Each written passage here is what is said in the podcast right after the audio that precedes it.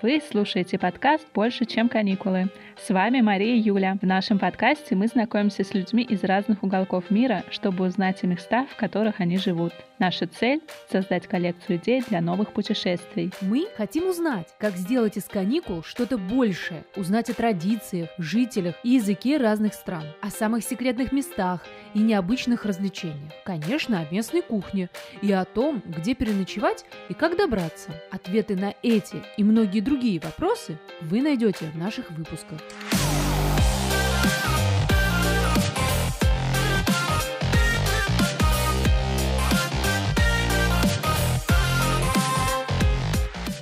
Всем привет! Сегодня у нас в гостях Саша, который уже несколько лет живет, на мой взгляд, в европейском Питере. Я, конечно, про Будапешт. Мне посчастливилось побывать там два года назад, еще до пандемии.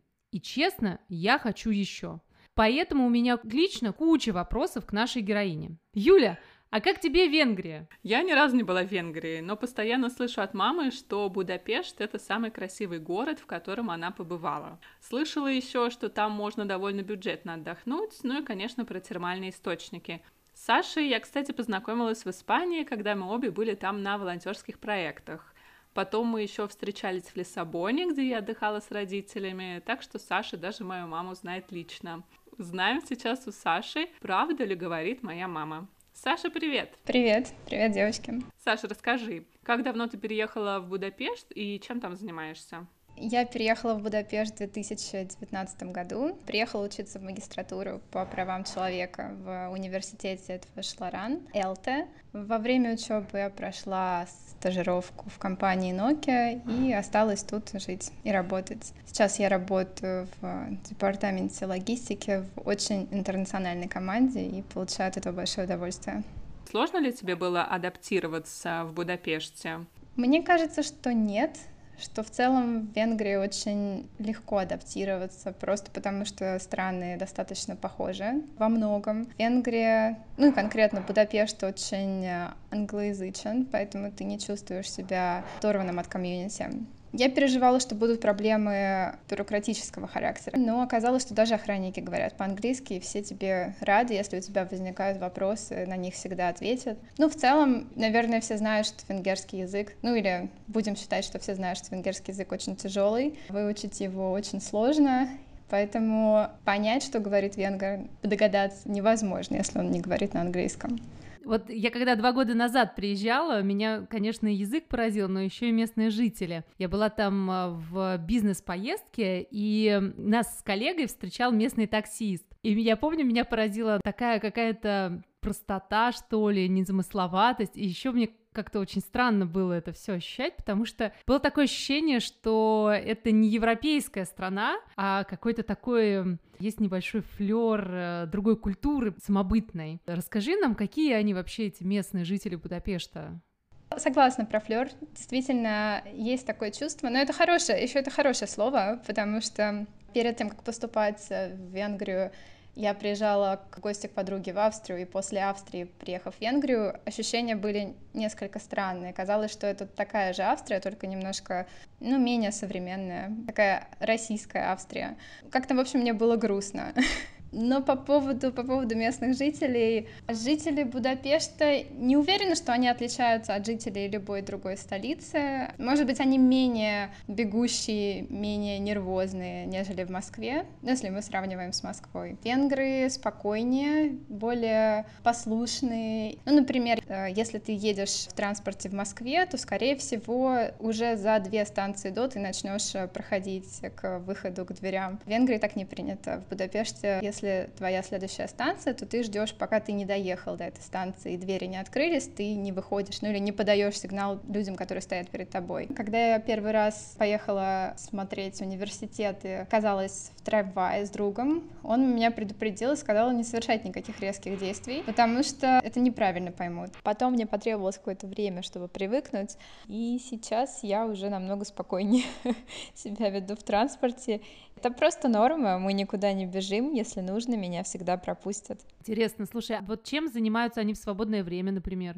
Свободное время венгры проводят по-разному. Будапештцы очень любят ходить в кафе, находиться в парке, устраивать пикники, ходить в бары, в рестораны, сидеть на набережной, танцевать на набережной. Но также и молодые венгры, и старшее поколение мечтают о своем домике с садом, возможно, где-то вблизи Балатона, и там проводить свое свободное время, выращивать фрукты, устраивать барбекю. Спортивные венгры очень любят бегать на острове Маргарет, кататься на велосипеде. И там все для этого есть.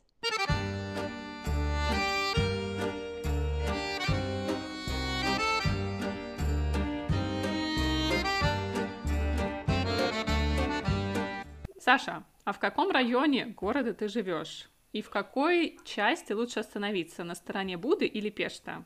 И вообще, как перемещаться по городу? Уже два года я живу в седьмом квартале. Будапешт разделен на кварталы. Самый центральный — это пятый квартал, пятый, шестой, седьмой, немножко восьмого. Но изначально Будапешт разделен на две части. Это Буда и Пешт. Буда — это часть города элитная, там живут состоятельные венгры, политики, актеры, художники. И Пешт — это часть для всех остальных. Хотя на самом деле на стороне Пешта, конечно же, тоже живет очень много экспатов. Вообще Пешт — это такая живая часть города, потому что здесь находится все. Все бары, музеи, парламент, как главная достопримечательность всего Будапешта. Я живу рядом с метро Астория, недалеко от Национального музея. И буквально через дорогу от меня находится еврейский квартал, где проходят все шумные вечеринки, все британские мальчишники, самые громкие, отвязные. В плане логистики города Будапешт очень удобный. Везде можно перемещаться просто пешком, можно взять на прокат велосипед, но, в принципе, все находится в пешей доступности. Моя первая стажировка находилась в 13 районе. Мне нужно было ехать на метро ну, в районе 15 минут. По местным меркам это достаточно долго. Когда ты за 13 минут можешь пройти основной центр города, конечно, 13 минут на метро — это много. Меня настолько сильно поразили старые исторические станции в Будапеште. Они очень маленькие. Прямо внутри, внизу, когда ты спускаешься на платформу, стоит как раз вот такая будочка деревянная, в которой еще сидит билетер. Это все выглядит просто такое кукольное, такое маленькое и прям очень красивое и историческое, что ты смотришь и думаешь, ну, действительно уже там, я не знаю, сто веков вот это все здесь э, работает. Да, это классная ветка метро, она действительно самая старая, она самая такая необычная, очень уютная, и да, вот эти плиточки, это дерево, и такое ощущение, что ты переносишься на несколько веков назад. Это желтая ветка метро, но если едешь в купальне, например, в купальне Сечени, то это как раз та самая ветка метро, если едешь в сторону замка, обязательно сядешь в этот вагончик и понесешься к красивым станциям. С этого момента вы подробнее. Ты уже что-то сказала про термы и про замок. Расскажи, что за замок нам обязательно нужно посетить и стоит ли вообще идти в термы? Да, однозначно стоит. Сама, когда я собиралась еще в Будапеште и читала, что мне там сделать в первую очередь, э, я наткнулась на блог девушки, студентки, которая говорила, что если вам не здоровится, то первое, что нужно делать, это не пить там чай э, малиновый, а именно идти в купальню. И по совету своей подруги, которая мне сказала, что есть одно секретное место, куда все австрийцы приезжают, и венгры куда тоже ходят, это купальни Рудаш, то есть есть известные купальни, это Сечени и Гелерт. И вот третья Рудаш, они менее менее популярные, но из этих купалин открывается красивый вид. Да, это мои любимые купальни, я туда успела поводить до того, как мы закрылись. Своих друзей, которые приезжали из Израиля, подруга из Москвы тоже успела прилететь, и мы сходили, это было очень классно, и действительно приятно вот на самые верхние точки, то есть там несколько уровней купалин, и наверху это вот как раз купальня с открытым видом на Дунай, и там можно купить себе какой-то напиток и сесть с другими людьми в купальнике, выпить это пиво пиво или вино с красивым видом. Я правильно понимаю, что в любое время года можно туда сходить? Да, действительно так и есть. Можно сходить в любое время года. Просто не всегда открыты все части. Бывает, что они периодически закрываются. Еще бывают скидки. Еще есть купальня классная на острове Маргит, тоже не самая популярная и тоже работает не всегда, а вот только летом. А как добраться до этого острова? Он вообще далеко от Будапешта? Нет, остров находится прям посередине между Будой и Пештом. Туда тоже можно дойти пешком. Это обычно моя такая рутина, когда я собираюсь наконец-то побегать, надеваю все самое лучшее, иду через город, это занимает где-то 30 минут, и как раз дохожу до этого острова и бегу там. До острова также можно доехать на трамвае, на автобусе, на чем угодно. Тогда это будет минут 7-10. Слушай, а замок? Замок тоже есть. Нужно проехать по красивой ветке метро. Замок называется Вайдахунят. Я была рядом с ним несколько раз, внутри никогда. По-моему, внутри там ничего интересного сейчас нет. А рядом там как раз заливают каток обычно зимой. Это очень красиво. И замок сам очень красивый. О, про каток это очень здорово. Я очень люблю такое и очень скучаю по нашим каткам в Москве. Я, кстати, на каток не смогла попасть, даже когда там можно было сходить, потому что там какая-то сумасшедшая очередь. И из-за того, что здесь огромное количество не только венгров, но и экспатов, и студентов иностранных, это главное занятие зимой, туда попасть почти невозможно.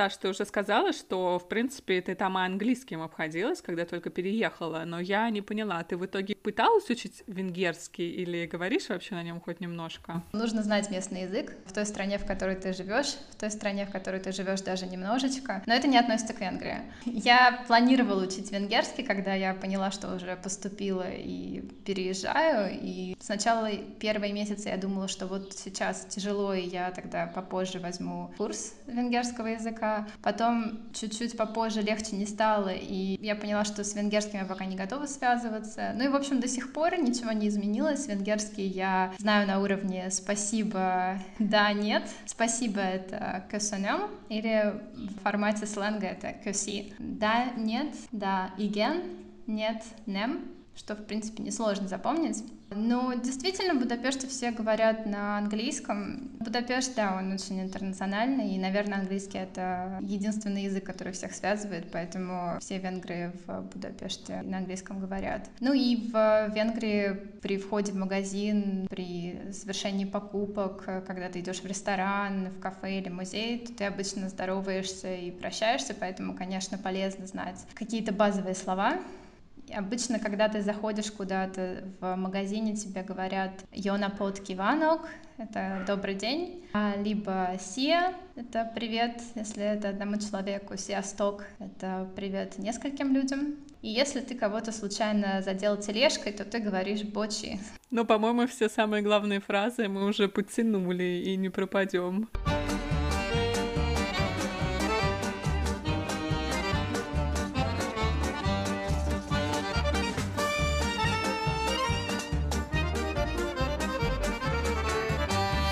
Скажи нам какие-то любимые или необычные места в городе, куда ты любишь ходить и можешь посоветовать. Среди моих самых любимых мест это однозначно остров. Туда я хожу при любой возможности, в любую погоду, бегаю, катаюсь на велосипеде. Я очень люблю городские велосипеды. Также там есть бассейн открытый. Это тоже отличный вариант времяпрепровождения. Еще на территории острова есть небольшой зоопарк с оленятами и разной небольшой живностью. Тоже очень приятно погулять, посмотреть. На острове красиво и осенью, и летом, и зимой. Осенью можно делать венки из осенних листьев, летом можно сидеть на зеленой траве, потому что она классная, мягкая. Ну, зима, в общем-то, тоже приятная, там зимой там тоже зеленая трава. Ну и весной, весной все цветет. Вообще Будапешт прекрасен весной, конечно. Еще среди моих любимых мест это однозначно парк Нормафа. Он находится тоже недалеко от Будапешта, там очень красиво, оттуда открываются потрясающие виды. Там можно доехать на автобусе, на обычном общественном транспорте, но там всегда чувствуется, что воздух намного чище, чем в центре Будапешта.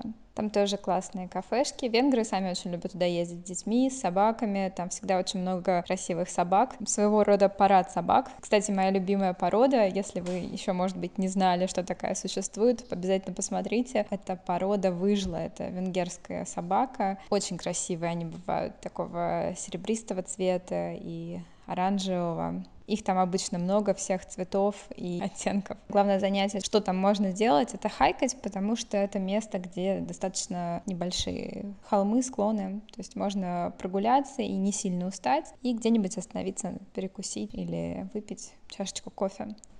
Я еще люблю взять велосипед на прокат, он стоит недорого, это всего лишь порядка 100 рублей, это абонемент на месяц, если ты катаешься 30 минут и оставляешь велосипед. Ну, 30 минут как раз, чтобы доехать до острова, и все. И вот так я несколько месяцев каталась за 100 рублей. Туристам это тоже возможно или только для местных жителей?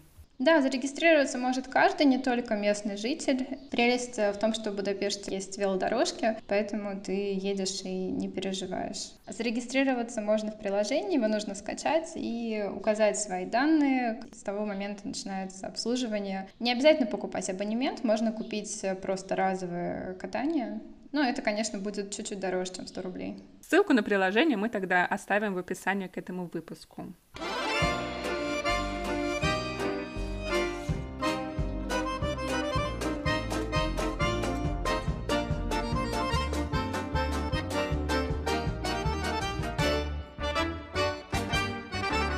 Там что-то было уже про еду после катания на велосипедах. Расскажи нам, что рекомендуешь попробовать? Наверное, все знают про гуляш.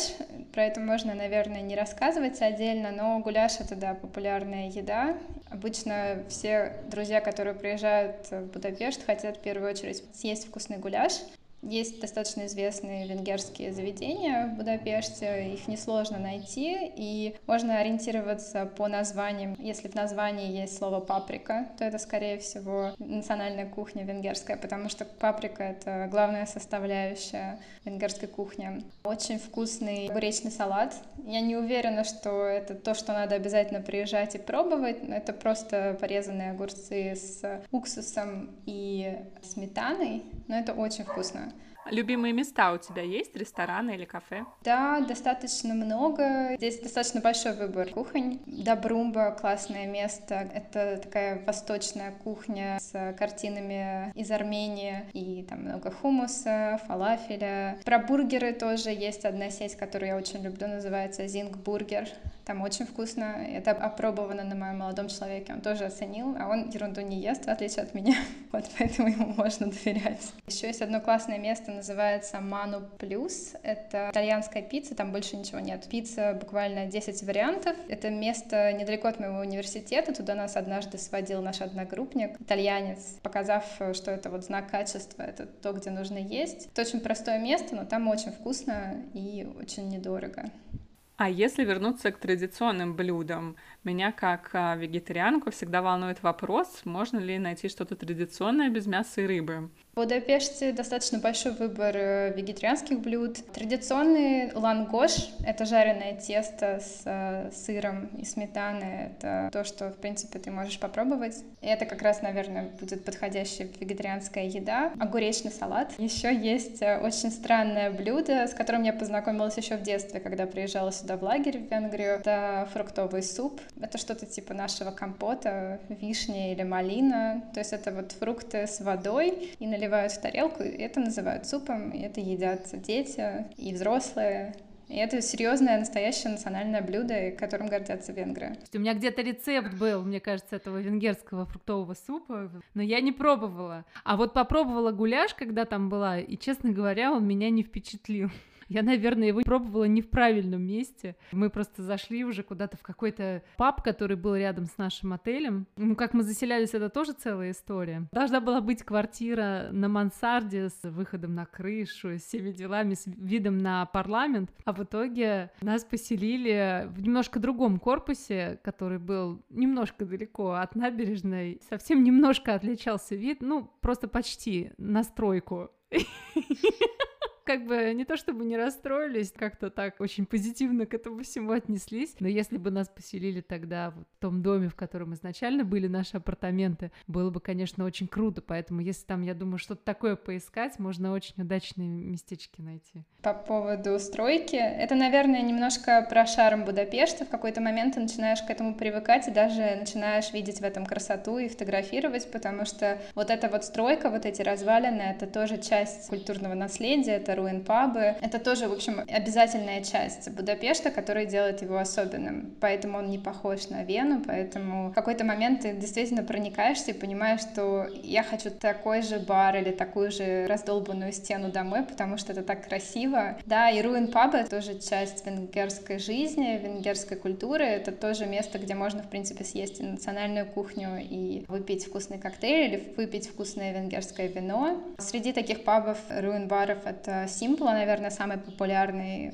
в будни вечером. Это бар, где живая музыка, стендаперы, и каждый может выступить и спеть песню. По выходным днем это marketplace, где фермеры продают свою еду. Может быть, мне немножко стыдно, но я никогда не пробовала венгерское вино. Наш любимый вопрос, Мария, это узнать что-нибудь про местные винодельни. Может быть, и такое развлечение можно найти в Будапеште или рядом. Можно найти рядом, да. Венгерское вино на самом деле достаточно известное. Самое известное, наверное, это такайское вино, это сладкое вино. Но также тут существуют и другие форматы вин, похожие на рислинг Иршай Оливер, ну или Ирсай. Венгры читают, когда они видят S как Ш. Да, в принципе, можно поехать в сторону Балатона, это не очень далеко, это полтора-два часа на поезде. Там сосредоточение всех больших виноделин, куда можно, в принципе, зайти и попробовать взять какой-то сет винный и продегустировать. Можно взять велосипед, и даже там есть такие небольшие деревянные беседочки. Ты едешь на велосипеде вдоль озера, и ты можешь где-то остановиться и устроить себе дегустацию. Ой, как классно. Этот момент больше всего меня заинтересовал. Теперь мне по-настоящему захотелось в Будапешт. Еще из таких классных развлечений прошлого лета я для себя открыла прекрасную вещь, как съездить куда-нибудь на ферму и собрать черешню или собрать абрикосы. Не было никогда в моей жизни такого счастья, и мне кажется, что впервые для меня это открылось. То, что должно было быть в моем детстве, я там увидела и курочек, и, и овечек, и абрикосы. Да, и, в общем, это, это правда счастье. И мне кажется, что про Венгрию мало что известно в этом смысле, потому что тут достаточно вкусного вина и очень много много фруктов и овощей, которые можно вот собирать самостоятельно, есть.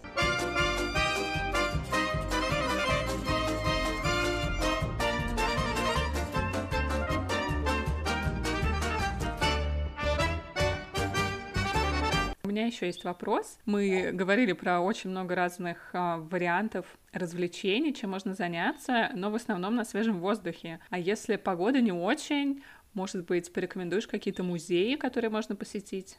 Ой, какой это хороший вопрос, как я люблю музеи, и ни в одном я музее не была за все это время ни разу. Это при том, что я человек, который обычно жалуется, говорит, что ни один другой город не похож на Москву, потому что в Москве столько выставок, и так я это все люблю, и так я люблю музеи. Но извините. Если плохая погода, то это, скорее всего, купальня. Купальня — это место встречи для всех. Может быть, вы видели фотографии, что там играют шахматы, там обычно встречаются и проводят время по-разному. Мы еще говорили немножко про про бары, а если потом разгуляться и пойти куда-то ночью потанцевать, знаешь ли ты такие места? Да, я бы сказала, что это то, что тоже отличает Будапешт. Есть ощущение, несмотря на то, что жители никуда не торопятся и не спешат, но почему-то они начинают ходить в бары уже в среду, и это продолжается вот со среды до выходных, и ты видишь, как ночами все танцуют на верандах вдоль Дуная. И иногда кажется, что люди забыли счет времени. Хочется задать им много вопросов, но потом понимаешь, на самом деле ты просто сам зануда.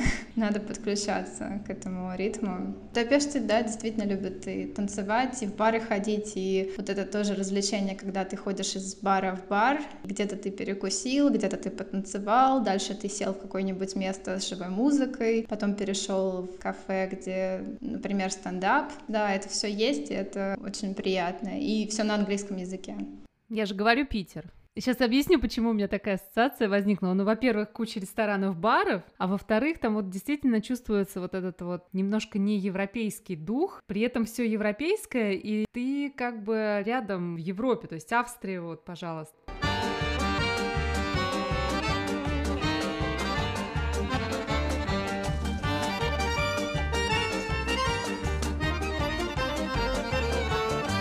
Так, Саша, может быть, у тебя еще что-то есть, что ты хотела нам рассказать, а мы не спросили? Да, могу рассказать еще про какие-то наши общие черты У нас есть некоторые схожие вещи с венграми. Если говорить про венгерские слова, если ты услышишь шапка или каша, то ты все правильно понял. Это значит то же самое, что и в русском языке. Это шапка и каша. Не факт, что тебе это поможет, но это очень приятный бонус. Еще из э, таких вещей про адаптацию, очень часто русскоязычные жители, находясь за границей, очень скучают по кефиру, творожным изделиям. И вот в Венгрии, в принципе, творог и кефир продаются в каждом магазине, с этим нет проблем, и даже сырки, которые тоже многие любят, они тоже продаются, они называются Тура Руди. Несмотря на то, что, кстати, мои местные друзья русскоязычные говорят, что они ничего общего с нашими сырками не имеют, потому что наши сырки, они ого-го, но мне кажется, что это одно и то же. Тура Руди, он похож на такую палочку, может быть, в шоколаде, то есть не как наш сырок, это больше похоже именно на палочку, как Твикс, только творожная. Как говорит моя венгерская подруга, что самое страшное это как раз-таки сказать, что тура Руди плохой или невкусный. Это, в общем, трагедия для венгра. Кстати, у нас в Германии продают сырки творожные под видом протеиновых батончиков. И то есть, если у нас покупаешь сырок, то это какая-то шалость непозволительная, ну то есть это не самая здоровая пища, всем понятно это, а тут их продают под видом еды, богатой протеином, там написано 8 грамм протеина. Грамотный маркетинг, мне кажется. Можно я дополню тут по поводу пива безалкогольного? Тоже есть реклама, которая, причем я даже видела рекламу спортивную. В общем, это рекомендуется в Германии после спорта попить пивка. Это все называется изотониш, то есть ты восстанавливаешься восстанавливаешься после тренировки. Так что, в общем, вот так.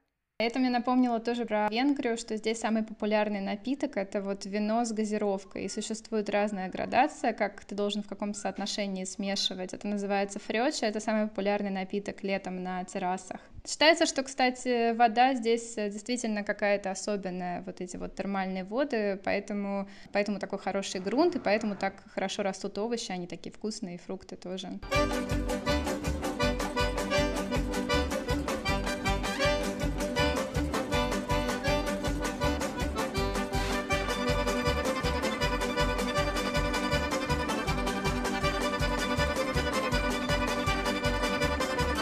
Саша, расскажи, куда из Будапешта, например, можно отправиться на один день? У меня обычно есть два любимых направления. Это Сент-Андре, это городок в часе езды от Будапешта. Очень красивый, аутентичный, там приятно погулять, там озеро, плавают лебеди, красивые рестораны, там тоже много национальной кухни. И это такое приятное место, где можно купить сувениры тоже, купить паприку, ну и хорошо провести день с семьей или с друзьями. И второе место — это город Тата. Это такой очень аутентичный город, самый венгерский город. Это тоже где-то час езды от Будапешта. Город стоит на озере с замком. Замок, кстати, очень известный, в нем снимали часть э, фильма по игре «Ведьмак». Я не играла, но для многих это очень важная часть истории. Ну, в общем, город Тата — это классный город, куда можно съездить и тоже классно провести день. Там тоже есть красивые кафе. Мне даже город немножко напомнил Италию, хотя это вроде самый типичный город Венгрии, самый такой традиционный. Слушай, а можно добраться на общественном транспорте или лучше взять машину на прокат? Да, можно доехать на общественном транспорте, и вообще в этом смысле Венгрия очень удобная, то есть везде можно доехать на поезде, все находится достаточно близко. Еще одно тоже классное направление — это город Эстергом. Тоже можно сесть на поезд и доехать тоже час, наверное, полтора. Это город на границе со Словакией, и, в принципе, там можно перейти мост и оказаться в Словакии, что тоже добавит плюс еще одну страну к поездке. Красивый город, такой немножко с турецким влиянием. И этим мне, кстати, тоже очень нравится Венгрия, что можно везде путешествовать э, на поезде. В принципе, можно также туда доплыть на кораблике из Будапешта. Очень романтично. А еще у меня, кстати, появился один вопрос. Мы говорили про паприку и про вино, и я уже подумала, что это были бы неплохие варианты сувениров, которые можно привезти в подарок, например, родным. А есть ли еще что-то такое типичное, что можно привезти из Будапешта?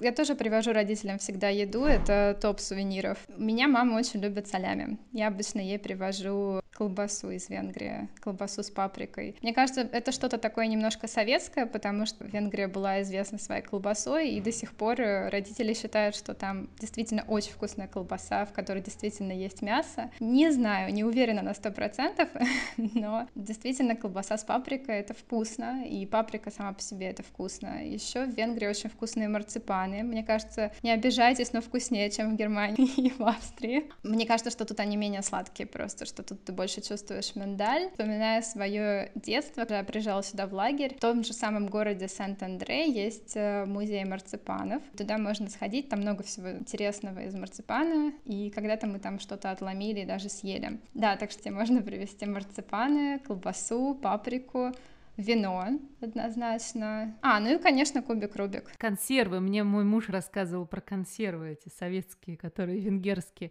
И я когда прилетела, так у меня было время, и я пошла в магазин, который прям вот при прилете есть там такой магазинчик. Мне там поменяли деньги, выдали какие-то сумасшедшие суммы, значит, евро, да какие-то там пять тысяч местных форинт. А сразу обратила внимание на эти консервы Глобус. Поэтому я думаю, да, очень много мы чего не знаем про эту страну на самом самом деле. Саша, а вот можно ли там где-то купаться? Есть ли какие-то официальные пляжи? Насколько мне известно, в Будапеште таких мест нет. То есть есть пляжи, но в, в самом Дунае не купаются. Или не купаются вблизи Будапешта. Это запрещено просто по причинам, что там ходит много разных судов, это небезопасно. Но можно купаться на озере Балатон. В общем-то, венгры обычно в августе все съезжаются на Балатон, там проводят свое лето. Думаю, что в Дунае, наверное, можно искупаться где-то подальше. Вот как раз, наверное, вблизи Словакии есть город еще Вышеград. Возможно, где-то там. Там точно есть пляж. Думаю, что там можно купаться.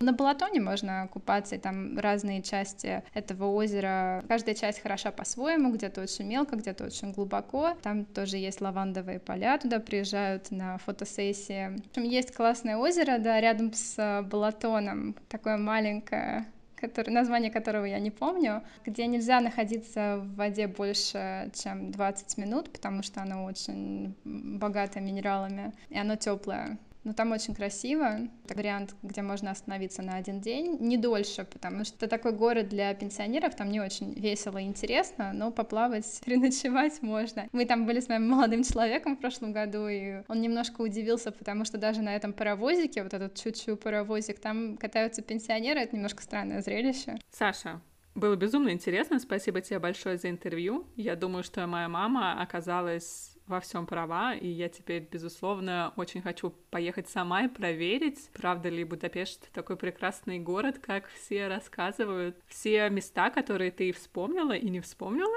мы обязательно добавим в описание нашего подкаста. Но с вопросами мы еще не закончили. По традиции у нас к тебе есть парочка вопросов на засыпку.